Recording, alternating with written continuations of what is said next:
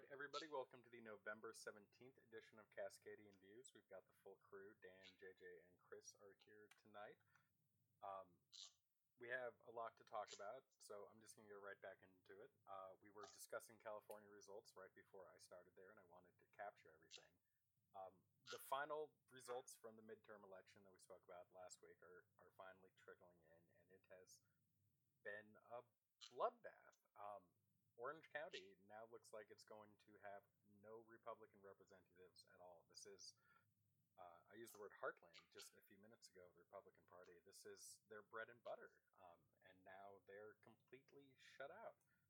The, uh, the narrative on election night was very much that uh, this was kind of a split decision, but as time has gone on, I'm I'm really reevaluating that. This seems like a, a wipeout for for the Republicans in a lot of areas that should scare them. Yeah. Mm-hmm. That you know, traditionally they've had control. Uh, yeah, you, heartland of the Republican Party is absolutely right. We talked about it a little bit before the start of the podcast, but uh, that's where you know Ronald Reagan began his career. Same with Richard Nixon. It's I, I think even the uh, John Birch Society got started by crazy people in Orange County. It was just a real, yeah, the heart is absolutely right of uh, conservatism in the 1950s and 1960s, uh, basically up until the last decade, and now it is completely flipped at the uh, congressional level, which is. I, I can't think of a. I mean, the a an, an analog to that really of a region associated not just with a political party, but with an ideology so strongly flipping. I mean, the South has gone from Democrats to Republicans, but it's always been conservative of both parties. But this is different. The um, the problem may be California specific. The the former head of the California Republican Party wrote uh, a very soul searching op ed after the election, basically saying that they were done and that they needed to burn it all down start over again with maybe a, a new party or at least a different Republican Party. Um, that does not seem to be the take that uh, national Republicans have, have taken from that at all. Um, and I, I, think to their detriment, uh, they they hemorrhage support in the suburbs where they had always had kind of their strength. I, I, know we think of rural areas as being strongly Republican, and they are, but there's not that many people in them. Not enough to balance out these huge cities. The the Republican hold on the suburbs was what really set them set them up to be competitive in these elections. Yeah, 538 did a piece on this, um, you know, sometime in the past week, and they kind of documented the suburban sweep, and they had been looking at a lot of districts, you know, like Romney districts that went for Clinton or Obama districts that went to Trump, like things like that that might flip. But all of those did flip. Like most of those did flip. But mm-hmm. also Romney Trump districts, like districts that had always been Republican suburban districts, also flipped in large numbers.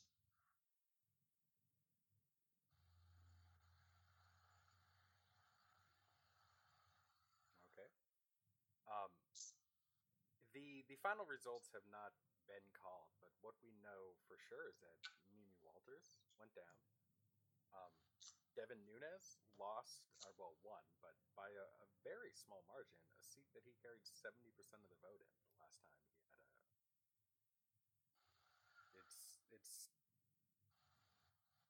it's beginning to make me think that there's some almost fundamental realignment kind of happening um, and to that end, I, I actually do agree with that op-ed that I mentioned last time that if there there is to be a conservative party, maybe separated out from Republicans, point might be for the best. The the party is so strongly defined by certain racist elements yeah, that's going to make it harder and harder to survive in states like California, where the Democrats uh, now have a supermajority in all chambers of the state legislature, the Supreme Court, right. and hold the governor's mansion. New York also is another one that comes to mind, where they're increasingly being shut out. They had control of the state senate, and they've lost that now. Uh, look, looks like that was pretty decisive. Um, And that's Nevada. one, by the way, that is really ancestrally very, you know, well-to-do Republican. Upstate New York Right. I wouldn't say nearly as strongly conservative as Orange County, but very strongly Republican. Yeah. Uh, I was just actually getting into next door to California, Nevada, a uh, state that you know is growing strongly, uh, but has also trended very heavily towards the Democrats. You know, previously The it's state been I used to uni- consider red. unified government under Republicans for the longest time. Now it's not just unified government under Democrats, but supermajority government under Democrats in both, I believe, both houses of the state legislature now. So, really big changes coming there, I would expect. That's basically the same situation that you have in California, in a state which, you know, George Bush carried pretty handily in 2004. Wait, George Bush won California, No, Nevada. Nevada. Okay, Yeah, that uh, that threw me for a second. yeah, sure. I guess uh, one of the outgrowths of this this blue wave that we had in the House um, is that there's there's looking to be a fight over Nancy Pelosi, who um, I- I'm going to start this off by saying that there are perfectly fair reasons to oppose Nancy Pelosi for the speakership. For one, she's 78, might just be a little bit out of touch uh, with some things. You know, totally fine with that, but. Uh, the fight is really being provoked by red state Democrats um, at this point. They they have gotten smart. I mean, they're not terrible people. They they're Democrats. They may be worse than your average Democrat, but they're not gonna, you know, really throw this under the bus. They're they're trying to reach across to progressives. They they put forward a uh, a very progressive woman who used to be, um, I believe, head of the Congressional Black Caucus at one point. Um, Marcia Fudge from Ohio, a very progressive rep from the Cleveland area, I believe. Hmm Um, and they're trying to use her as a way to get the votes uh, between their own red state Dem bloc and whatever progressives they, they can poach through this kind of unity candidate. Um, I, it's, there seems to be a, a very wide disagreement over how much trouble Pelosi's. in. I, there are people I trust saying she's totally fine. There are people I trust saying she's already lost. Who who Pelosi? Yeah. No, no, no, no, no, no. I don't buy that. I don't buy that even for a minute. Uh, and mainly because Marcia Fudge, you know, who's their stalking horse, she's not even running. she's, you know, they they've said that they that she's the person or the kind of person that they want, but you know, she hasn't said anything about actually running in the caucus or even on the floor. Uh, I think this is a whole thing that it's a tempest in a teapot, and they're not even going to get it off the ground. You know, I think she's going to win handily in the caucus votes, and then everybody who's wavering, eh, or at least enough to elect a speaker on the floor, is going to be there for her. I, you know, they might, you know, allow a certain number of Democrats who were running this time specifically saying that they were, you know, not going to vote for her. But I think they have, they can pick and choose who of those is actually you know, in some way vulnerable and still get to 218 when the final vote comes around. Uh, Trump is trying to meddle in this. Uh, Oh yeah, I guess. Uh, I, I guess trying to poison Pelosi with praise um, would be my best guess. He is That's what it seems full like. on bear hugging her, just Yeah. as hard as he can, talking about how, how tough she is and how effective she is and how she deserves this post. God damn it! Um, yeah, you're 100 percent right. You you've got it nailed. I mean, exactly what he's doing. He, he did this a little bit in the primary when he, he bear hugged Bernie just about as hard as he could do. Uh, hmm it, it seems to be a pretty pretty self-aware tactic of his actually i do have to say i would not have thought his ego um, robust enough to take the hit that knows him saying something nice about somebody is going to do bad things Well, it's it's a pretty nonsensical offer too. I mean, I can't imagine that even with his support, Pelosi would get a single Republican vote for speakership. Yeah, that's just not going to happen. Period. So I mean, if you know the the moon comes out in the daytime and the sun comes out at midnight, and uh, for some reason there aren't enough Democrat Democratic votes there, they're going to be back at square one. It's not going to be a thing where Republican votes could possibly save her. You know, it's I, actually happened before, not with Pelosi, but this trick. When? With whom? This is one of my favorite like political stories of all time. It was in the Tennessee House. Um, okay. It was in, I believe it was 2010. It might have been 2012. And uh, the Democrats had just lost um, majority by a single seat for the first time in like a hundred and something. The Republicans were triumphant. They'd already printed up merchandise with their new speaker's face on it. This young, obnoxious kid that I absolutely stand. Um, and the Democrats huddled five minutes before they went out, and they told them all who to vote for. It was this one Republican who had been beat up pretty bad by this young kid, you know, on all of his priorities. He was this old guy, kind of a softy from out in the country, didn't like the new guy. And they told every Democrat in the room that they were going to vote for this dude. Um, and then they, they go out onto the floor since the old speaker is still the speaker and has to call the vote for the new speaker, he gets to propose his candidate first. He proposes this guy. Every Democrat votes for him. All the Republicans vote against him. He's the last one to go up. He votes for himself, gets the speakership. The Republicans actually end up kicking him out of the party uh, shortly after this. But yeah, not too long ago, there is there is precedent for that move. Sure, sure, and I think there was at least some theory, at least going into 2016, that you know Paul Ryan might have to rely on something similar or or Boehner before he decided to just quit. That was my keep the but, lights on caucus theory. Yeah, exactly. Um, I don't see how any she's not Republican stay on with Republican no, vote. She's not going to. No. To. Yeah. Well, and who, who which Republican is going to set themselves on fire by voting for Nancy Pelosi to be speaker. you know, e- even with Trump, you know, pulling his transparent bullshit. I mean, that's I, I don't buy it. Nancy Pelosi has been utterly invested in Democratic politics for longer than any of us are have been alive. She retired from being head of the California Democratic Party five years before I was born. and yeah. that is how long she has been involved in these politics. She is she'd resign before she accepted Republican votes to be a speaker. There's yeah. no way. She may not be the most progressive person in the world, but god damn it, she's a liberal. Mm-hmm. Yeah. Um.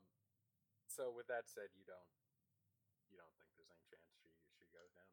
I don't think they have the votes. I really don't. You know, they're making a lot of huff and bluster, but they need an actual candidate. And as far as I can tell, you know, Marcia Fudge is not actually a candidate. You know, she's trying to be Schrodinger's candidate, a candidate, and not at the same time. And yeah, they just don't have it. You know, best case scenario, maybe they manage to derail her, but what happens then? I mean, it's Steny Hoyer sweeps in. I mean, no nobody else has the votes to get to 218 either right now. Uh, the party's not going to get behind the people that actively committed this coup. So yeah, I, I think it's Pelosi or total madness, and I I think that people will step away before it gets to that. JJ, who's your rep? Who's my rep? Um, oh shit, uh, Pramila Jayapal. Okay, that's what I thought. Um, I posted a thing in the group earlier. She uh, she actually worked out um, did, did pound of flesh from Pelosi for some progressive support. Pelosi's uh, committed to Congressional Progressive Caucus representation on all the major uh, appropriations, health, education, labor, um, the, the, rules committees, and whatnot. Um, and also will be giving her support to running Congressional Progressive Caucus members for certain leadership posts in the Congressional Campaign Committee. Yeah, I like the idea of having a Congressional Progressive Caucus. It is a smart move. I mean, it's it's very late, but you know, I'll give them that. That's that's where they come from. But it's it's nice that we're moving in this direction.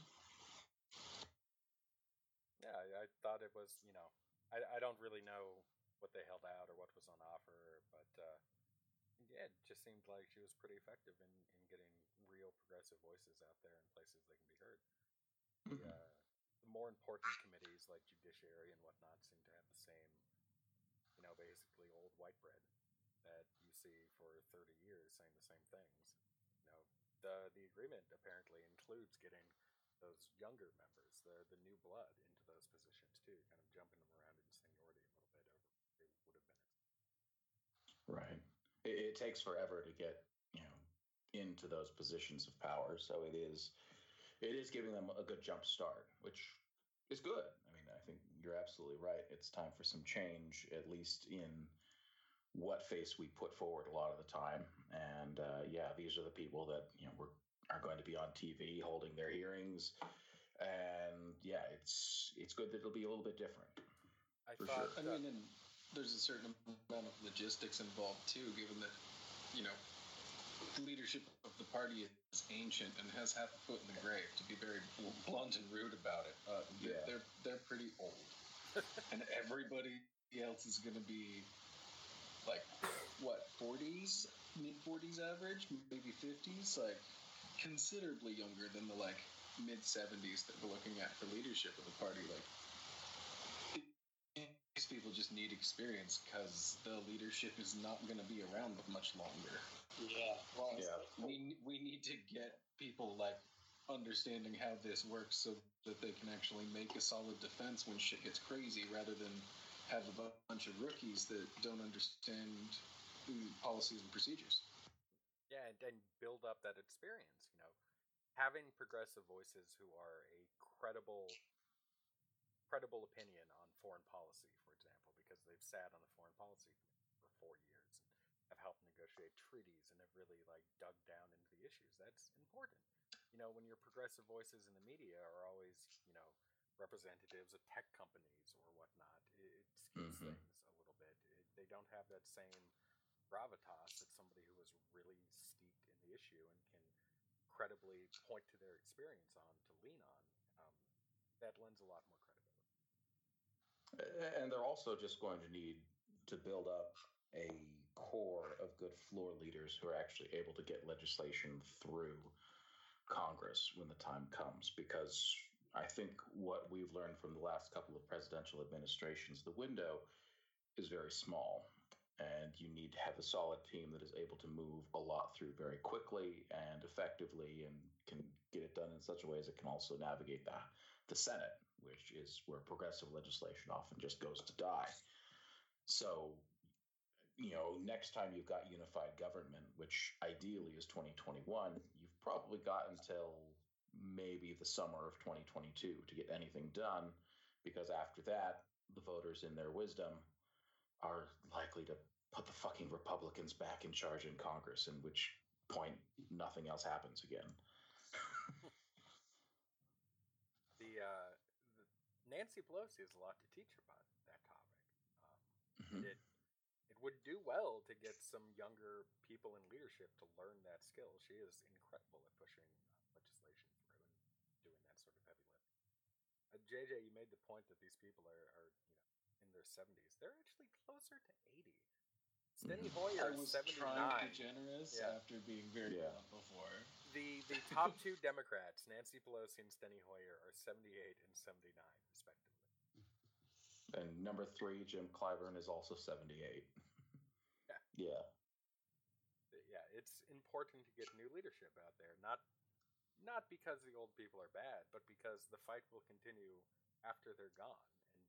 And the new Because people, they're who, definitely not going to be around another 10 years. yeah, Right. and the new can- people are going to need pretty- skills. Sure, you say that. Do you think Nancy Pelosi runs for re-election in two years at eighty?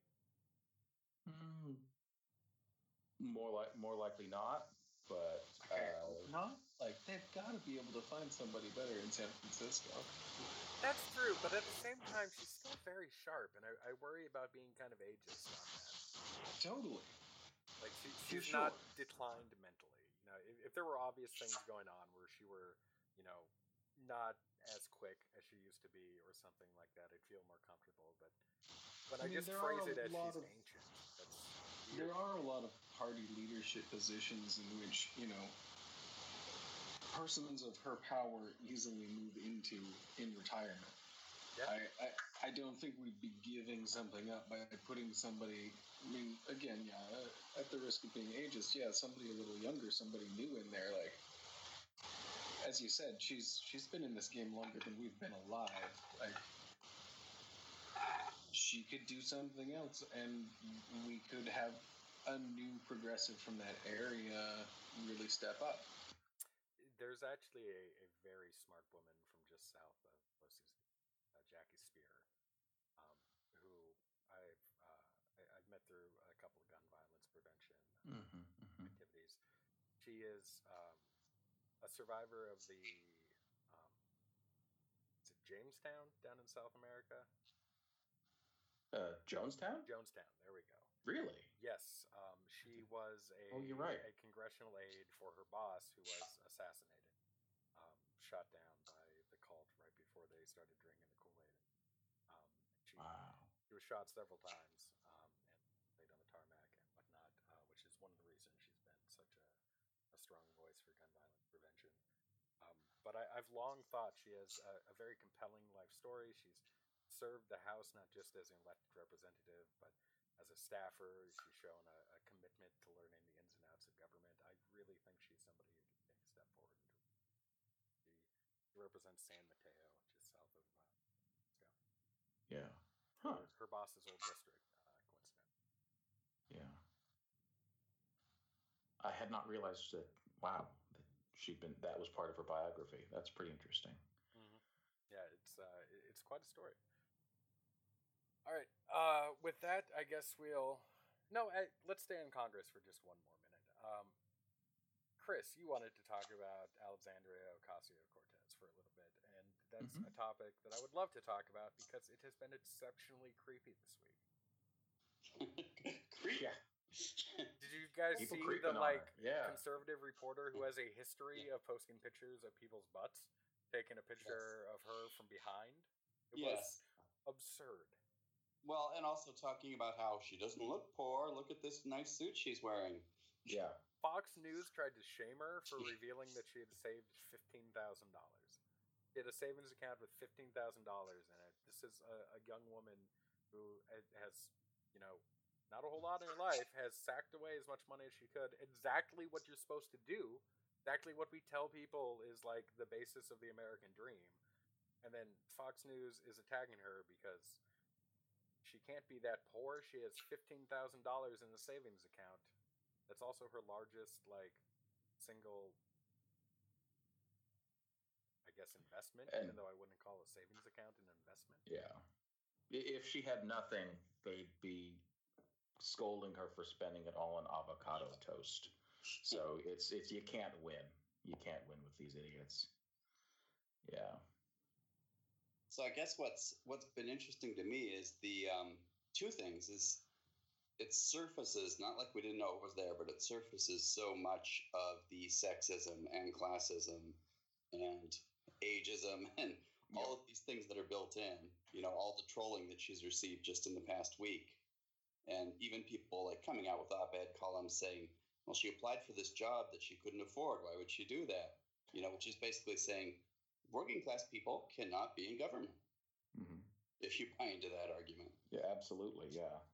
Um, but what's been beautiful is how just fluidly she's counter trolled them at every point. She's just so good at that. The uh, Yeah, her social media game is on point. Yeah. hmm she's been taking live questions while cooking dinner and whatnot, doing instant pot recipes on Facebook. Right. Yeah, it, it's pretty great. And she's been doing beautiful pictures, you know, of networking with the new uh, orientation class and a lot of the incoming women there, and just the energy and positivity of it. She's her instincts, her social media skills, and her political instincts are both at just such a high level. And if you think about when she actually becomes more experienced in government, I think that could really be something to watch out for. Yeah, her career's very exciting. Mm-hmm. I, I look forward to everything that you just said. That it will be so awesome to watch her develop hardcore fucking skills. Let's uh let's do some progressive power rankings, JJ. Who are your top three progressive members of, of the legislature? My top three? Top Shit. three. I don't know. You can use any criteria you want. The most effective, the most inspiring. Just just give me your three best. I mean, I'm inclined to put Ocasio Cortez on there. Just uh, even though she has done nothing and hasn't even technically started the job, like influential, inspiring, definitely you know a career I want to keep an eye on. Um, I've got to put Bernie on there because you know he's been doing this forever, and when it wasn't popular, um, and and he never stopped, which uh, is very noteworthy and very cool. Um, God, who do I put on there for third? Shit, you know, I don't know. I'll have to think about a third one. I'm trying to. I don't know who I'd like. I, I was mostly using this as a way to get a list from you who I should. There were gonna be names that I remembered and kept uh, kept a lookout for. Oh, okay. Yeah, I'll have to think more. I mean, you know, Pramila Jayapal seems pretty cool. There, there are some women here in Washington that have, you know, done some cool stuff, but then, you know, uh, like Dinga also, you know, did some shady shit. So everybody's kind of got a caveat with me right now until a little bit more time passes. One thing I was very impressed of with uh, with AOC was uh, the way she handled the meeting with Pelosi. Uh, she joined a protest that was taking place in her office, but apparently had a very productive meeting with Pelosi, and they got along really well. And I think it it set a good tone for like the future relationship. That I'm not you're not my boss, but I want to work with you for the things that are important to me and whatnot. And I thought she handled that really, really well without sacrificing any of the things that she believes. Uh, well, yeah, she's been doing that basically since she won the primary. I mean, she's kind of handled the whole question of how to work with the leadership, you know, spot on from the very start. You know, they, you know, immediately after she won the primary, they started coming after with this, these kind of dumb questions like, "Are you going to support Pelosi for Speaker? What are you going to do?" And she just said, "Look, I'm running to be a member of Congress, so I'm focusing on that." And you know who gets elected speaker is going to be an issue based on whether or not we actually are in a position to elect a speaker. So she basically told everyone to fuck off and let her do the job in front of her which was a lot savvier than a lot of other people who were reacting to her and uh, trying to tear her down. I think uh, you know generally speaking we like tammy duckworth but she kind of went out on a limb and said some dumb stuff in response to that. And, you know, again, starting this, uh, you know, progressive civil war, which the media certainly loves to hype up as much as they possibly can, which, you know, was just completely unnecessary. And, you know, AOC saw through it and just did the right thing from the very start, which, you know, two thumbs up as far as I'm concerned. Um, we have some news on the Mueller front this week after uh, a quiet two months leading up to the midterms, which we largely expected. That is uh, Department of Justice policy. Uh, he's now apparently making some progress. Trump has said he has answered the questions. Giuliani has uh, said that there were no questions or they refused to answer any questions about obstruction of justice, alleging that those questions president's um, constitutional right to hire and fire as he sees fit. Um, but they did say that they answered questions on Russia. Um, also, there's apparently been some movement around Jerome Corsi, a Roger Stone associate, and uh, pipeline into WikiLeaks for the gang. Um, and I, I, guess on that note, there might be some movement around WikiLeaks itself. Um, the government, yeah. apparently in a copy and paste error, um, accidentally put a either secret or draft indictment for uh, Assange on public display. So, lots of things happening.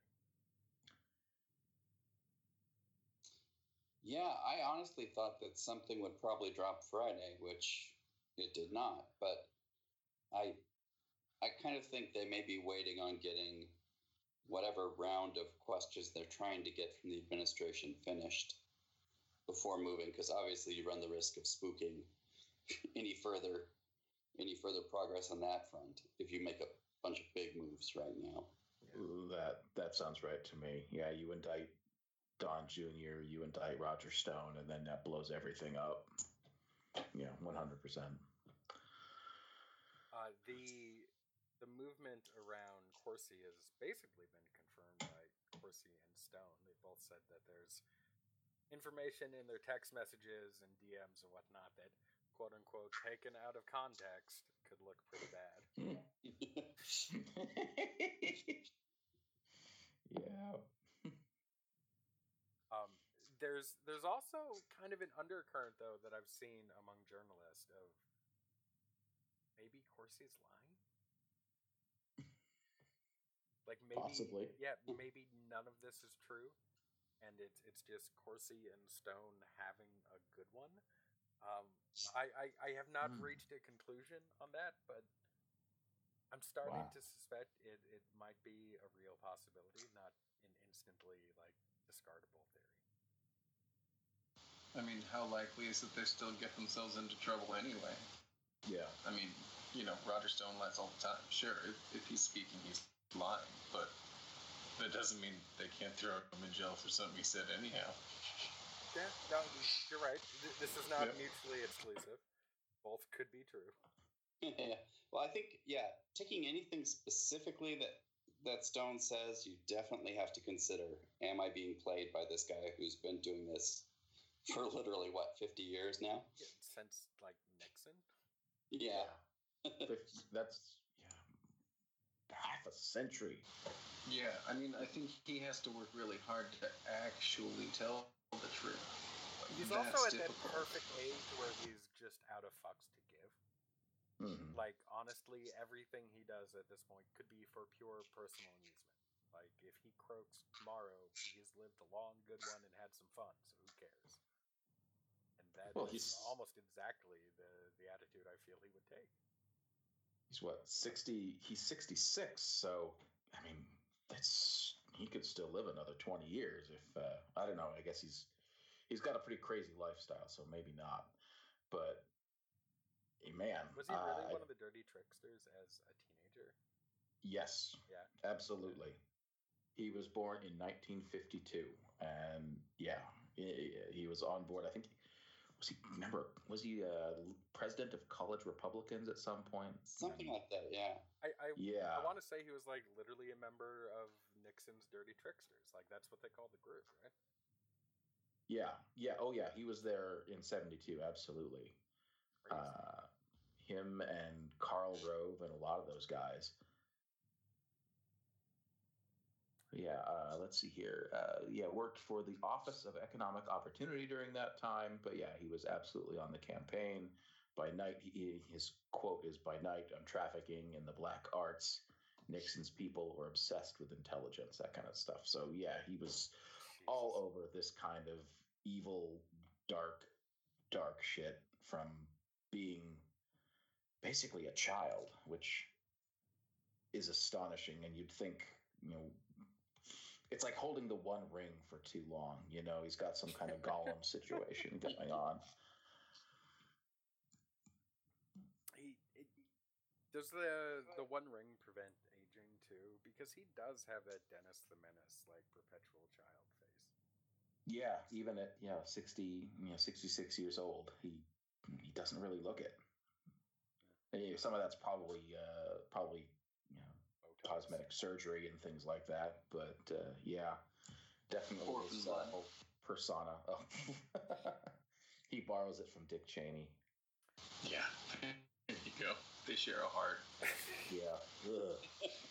Do they share Hall Eight? Um, Yeah. I, I don't think. Ch- Did Cheney have eight heart attacks? I don't know if it was ridiculous that. number He had a lot. Yeah.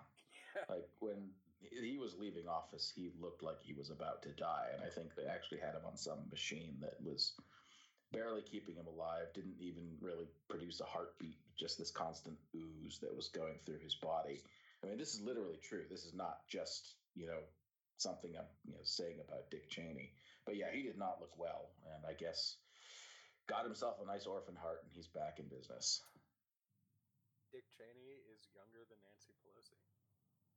Just in. No. Yeah. No way. Yep. I year. That's the power of the dark Holy side. shit, you're right. He's seventy-seven. She's seventy-eight. My God. I wonder if Pelosi calls him a whippersnapper. All I right. Christian It's Bale playing 77 in like, 2004. So uh, I- I guess one of the one of the effects of the shakeup in the Mueller investigation has been on Trump's attitude. Um, both of the the papers of record, the Washington Post and the New York Times, have uh, independently run stories this last week about Trump absolutely fuming over Mueller, over the midterms, uh, over how his decision to skip the the American uh, cemetery ceremony on Armistice Day in France went, uh, his decision to skip the Arlington National Cemetery uh, event on uh, our observation of Veterans Day, an event that the French government did attend, by the way, um, probably specifically to send a point. Uh, he's, I guess, pissed as shit. Couldn't have happened to a better guy.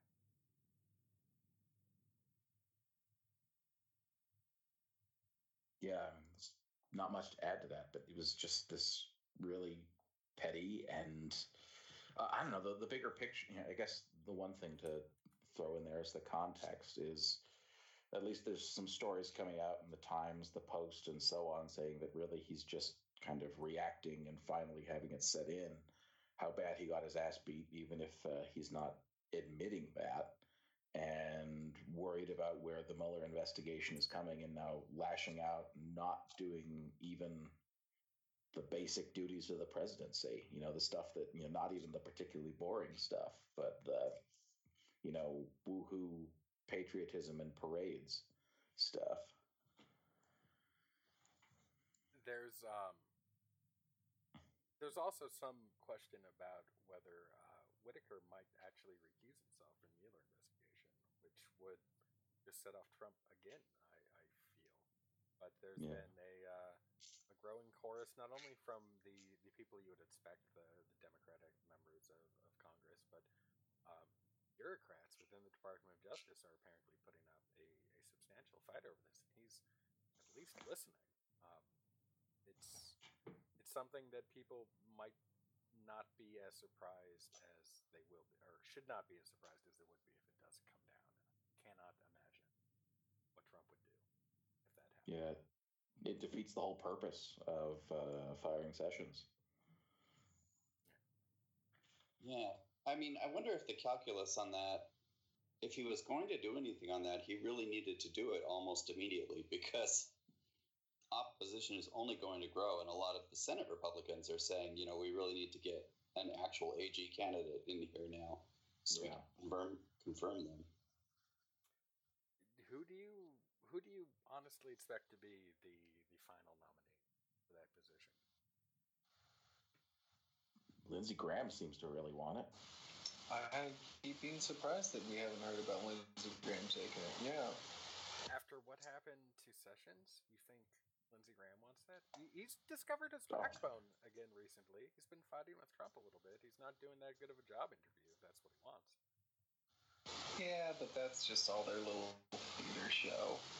Yeah. There's no real fight there. It's Yeah. the only backbone that that man has is like his own personal quest for power. Yeah, it, it's like Michael Co- like Michael Cohen having lunch with Mark Cuban. He's just trying to get the boss's attention. Uh, I have a name that I think might uh, might show up. I'm, I'm not ready to say I think he'll be it, but I do think that there's a pretty strong chance, and I'll, I'll give you my reasoning here. But it's Rick Santorum. Um, Yes, Trump has been watching more CNN lately. Uh, he, he's He's been tweeting about it all the time. He's been making a big show of it. Um, Santorum is their their like main election night an, uh, analyst. He's on the Republican side at least. He's part of all the roundtables. He's he's in-house talent from them. He's been doing a lot of heavy water uh, or heavy lifting on on Trump's you know carrying Trump's water on the network in a way that uh, I think plays better with people in the middle than Trump can himself. And I Trump likes what he sees on TV. I think he sees that. Santorum's an attorney. He's reasonably charismatic for a Republican, and I, I, I think there's a decent chance. If, if we're going to let Fox and Friends dictate, you know, policy in certain areas, I don't think that Trump watching more CNN is uh, going to change anything. I think Santorum has a shot at that job. He has a legal background. He was very heavily involved with judges. He's a name.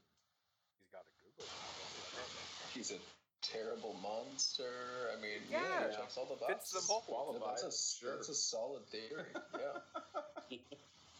yeah. I, I could see it.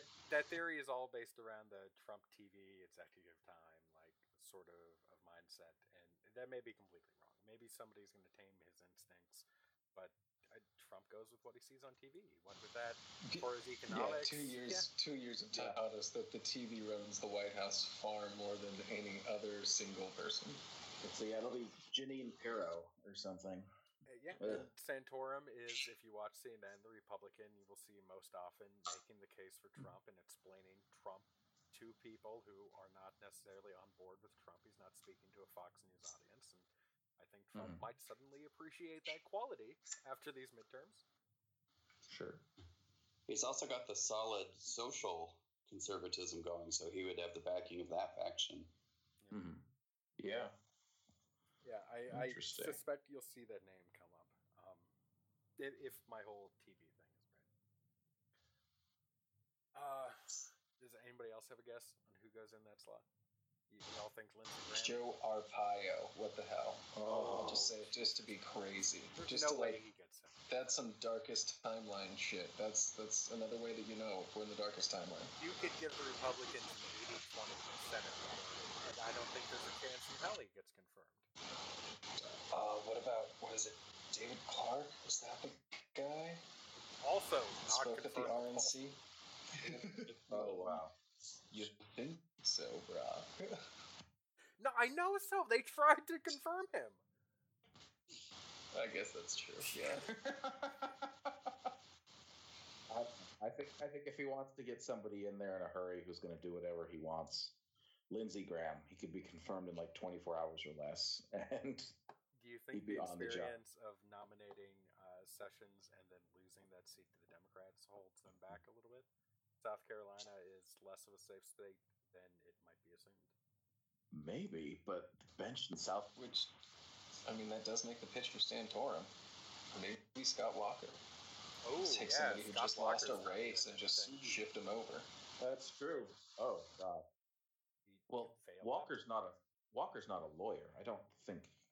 Well, he's not qualified, but that wouldn't stop Trump. So, what, what am I saying? He's not qualified. Trump can't make an attorney general. right? Like, yeah. would that stop the Senate? Maybe, probably not.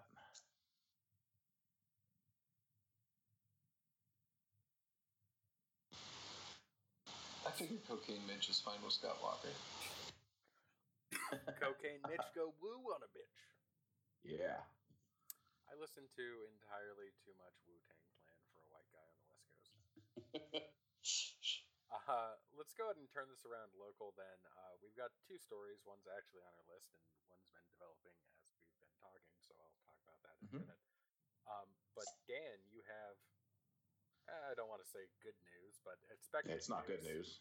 expected news it, from Washington. It, it's predictable news. So, yeah, one of the things that uh, we actually were able to get done here in Washington State was uh, a good one of our good initiatives passed, uh, Initiative 1639, which is a gun control measure that was developed partly out of the response to the Parkland shooting this spring, and it has a lot of, I guess, the laundry list of uh, suggested, you know, reforms to protect against something like a Parkland shooting.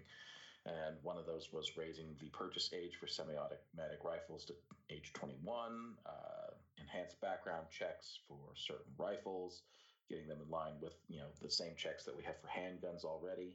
You know, uh, let's see here some of the things, and some standards for uh, secure storage.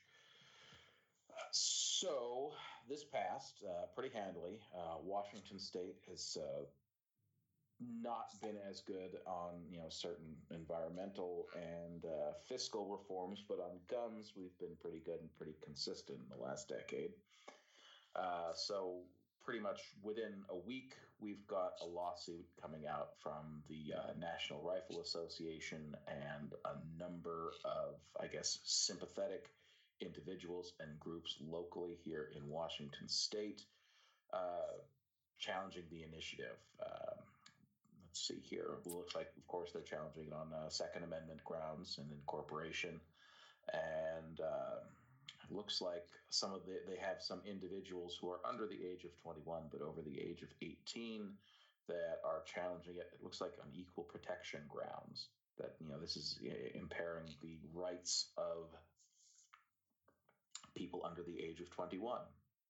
So uh, this should be interesting. Uh, as a corollary to this, uh, as I was looking up this story, I saw that there's at least one municipality way out in eastern Washington that uh, is going out of their way. They're drafting ordinances to become, quote, a sanctuary city for guns. So here we are. Because guns are people too. And they're discriminated against horribly. It's... You guys, that argument is seriously out there. It is. Yeah. I, I, made a comment in the topic thread about how I've seen them argue that we only hate the scary looking black guns, and that makes us racist. Oh my god. Wait, so then, uh, uh, is that that's kind of implying that there's some like white guns out there, right? Well, you're like Woodstock hunting rifles. Oh, I see. so brown guns are white guns now. Wow. In any social structure, the lightest rise to the top. That's been my my interpretation of American history. I don't know about yours. Uh, I mean, that tracks with their rhetoric. Yeah, sure. Uh, I'm, I'm just asking the question. Shotguns are the whitest gun, maybe? I don't know. yeah, Nothing says right? white bread Appalachia How does one like shotgun. Yeah. Def- how does one figure out the ethnicity of one's rifle? Very carefully. That's not also, a topic you bring I up in polite company, JJ. Kind of funny that they're like, we want illegals to come here. We're a sanctuary city. Like, I mean, I get that they're trying to be clever and take the lid things and like you know stick it to the lids, but We've actually got that kind of thing going on, um, more so in the literal sense here in Oregon. There have been a number of sheriffs in like the rural uh, southeast corner or southwest corner, no southeast, yeah, southeast corner of the state, Bundy Land, who have been trying to. Uh, oh, that was more the north northeast corner. Oh, all right. Yeah, Malheur and whatnot, um, Burns. Right. But uh, yeah, they've been wanting to do the same sort of sanctuary for guns, you know, no illegal gun law enforcement here and whatnot. And at the same time, every single county sheriff signed on to the campaign to keep our state a sanctuary state.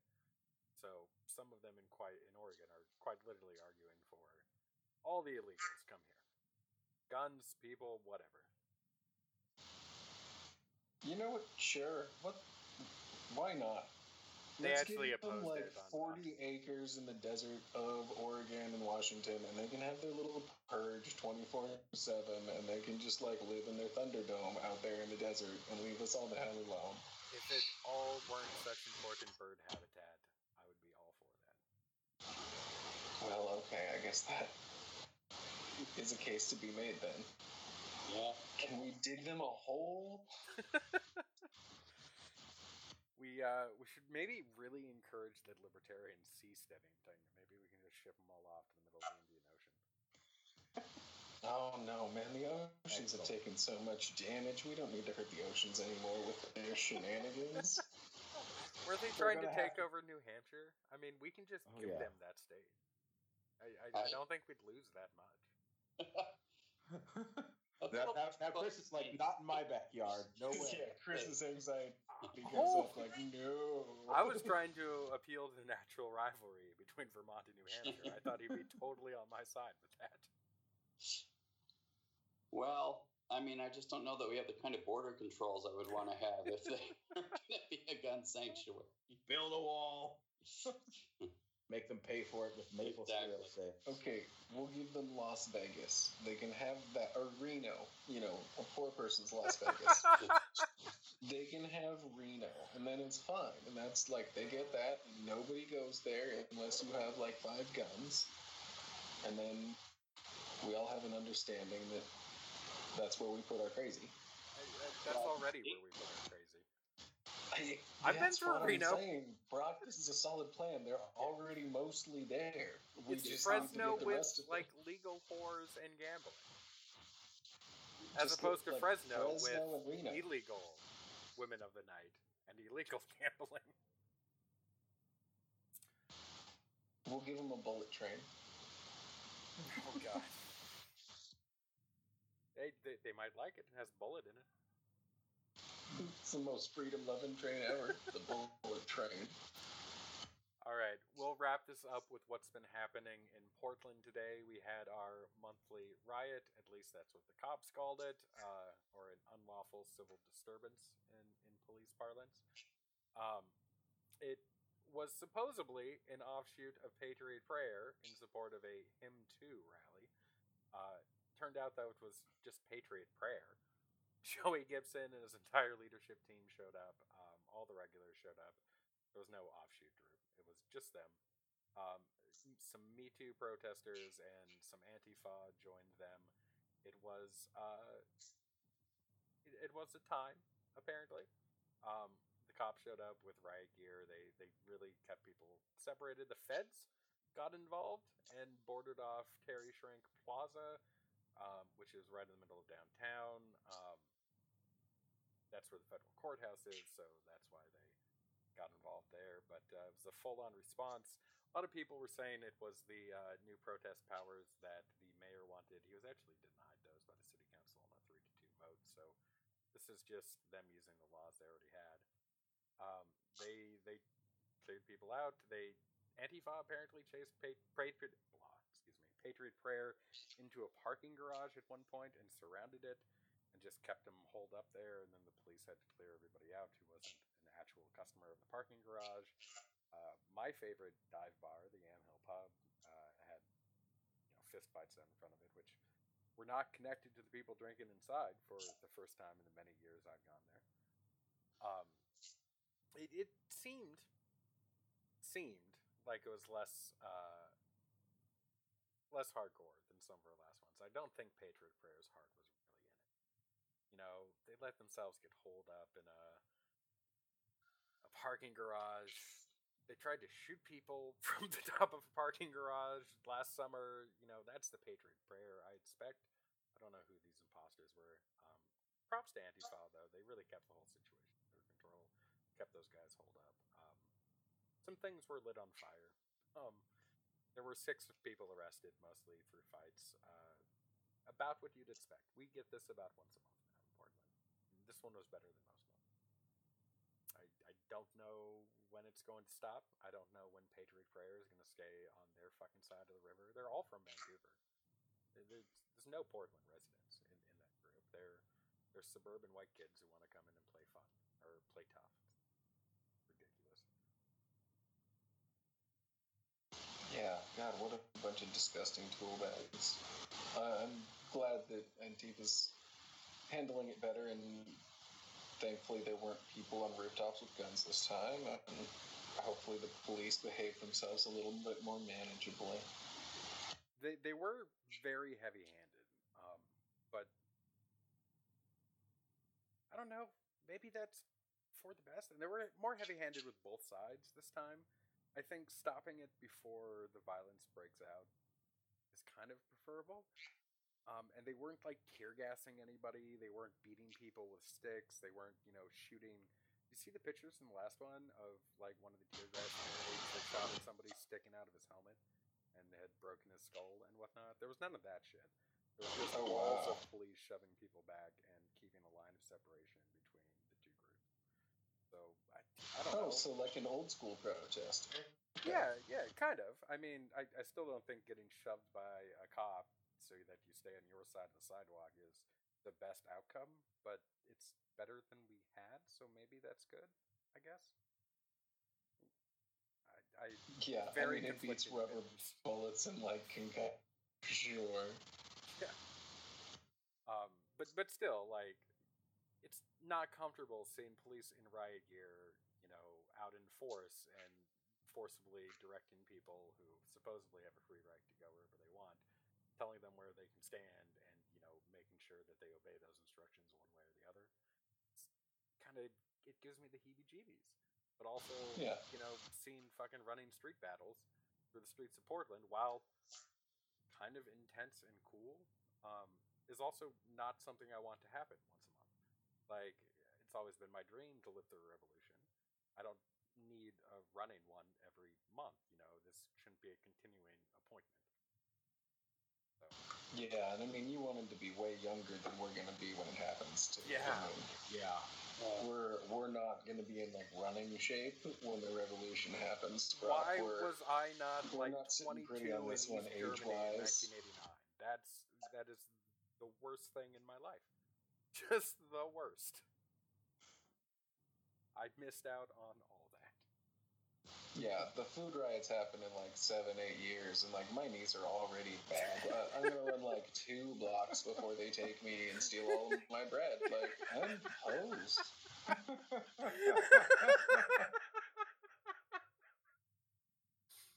oh, JJ, you're the best. I'm just saying, man. It's looking good. It's gonna be a bad time. yeah. that's that's why I had a kid. You know, so I've got someone who can fend off the raiders. Or, you Yeah, know, if it all goes really wrong, that's a good source of food right there. Hey, Stays fresh, too. Yeah. Mm-hmm. Probably should have thought a little bit before making a cannibal joke. In retrospect, that was that was a brave card for me to play. All right, uh, let's go ahead and wrap this up. Uh, we'll do the what we're following this week. I am going to actually start this one. Um, yesterday, I spent a lot of time working on a new project of mine. I'm hoping that it's going to go live this week. I may even buy some advertising time to uh, get it shopped around on a promoted post on Twitter or something like that. Um, after seeing some of what happened in Georgia and Florida, um, I, I really started to appreciate the voting system we have in the Northwest, uh, which is almost exclusively vote by mail. Washington is a little bit weird in that they do retain, I think, one polling place per district, so that if you really, really hate yourself, you can go stand in a line to vote and take all day. Um, but other than that, we do vote by mail. And Oregon has not had a, a presidential election with less than 80% turnout in the last, you know, 18 years. We haven't had a midterm election with less than 70% turnout in the last 18 years. It's absurd that states are out there with a third of eligible voters actually showing up to, to cast a ballot. So I'm going to make a strong effort to educate people about uh, our vote by mail system here, why it's great, why I love it. Um, it has started to make some inroads into other places. Colorado recently went uh, exclusively vote by mail. So it's an idea who I think uh, their time has come. So at some point this week, uh, I'll have a live page up on votebymailus.com, and you guys should share it around if anybody listening is interested in nerdy stuff like how we. Cool. Following the spread to Colorado, we should target other states that have legalized recreational marijuana. This will be a nexus. You can sit at home, get stoned, and fill out your ballot. Yeah, it's it's an easy argument. All right, JJ, what are you following this week? Uh, so yeah, I'm going to talk about the terrible California fires that are going on right now. Um, the Bay Area is choking to death uh, on terrible smoke. I've got a couple of friends there that have been keeping me updated. I think their uh, air quality is somewhere in between two and three hundred, depending on the day. It's really bad. We canceled the big Um, game this year. Oh, okay. Yeah, or pushed it back till December, something like that, because uh, the air quality just Berkeley and Stanford could not play. Yeah. Uh, so there's the Camp Fire in Northern California, uh, north of the Bay Area, that's taken out uh, 142,000 acres, uh, biggest fire in, in the state's history, Uh, and deadliest. completely to the ground, including my girlfriend's hometown. Yeah, was she from? Which one is she from? Chico or Paradise? Paradise and Magalia, which is uh, Oh, small Magalia. town, right? Yeah, uh, she was born in Magalia, grew up in Paradise. Both of those towns are completely. Gotcha. And then at the same time, uh, there's also a fire down in uh, Malibu. I think that one's not contained yet either, as far as I know. Uh, you know, that's got that's also ripping through folks' homes. Uh, it's been hitting a lot of celebrities' homes, so there's the usual pushback on the internet about crying over celebrities. But uh, you know, still people's homes. It's still towns. It's still a lot of space. Uh, yeah, ravaging through the state, um, and of course, likely climate change. Um, study in 2016 said about 55% of the dryness in western forests between uh, 79 and 2015 would be attributed to warming due to human activity, which is, of course, what's allowing for this. Is just California has considerably drier and drier winters as the years go on. Yeah, this is uh, that's be the wet making this a time of the much much yeah exactly like this especially up there like this is when they get some good solid rain pretty often like but yeah if it's bone dry just carrying over from the late summer yeah the whole place is a tinderbox all the time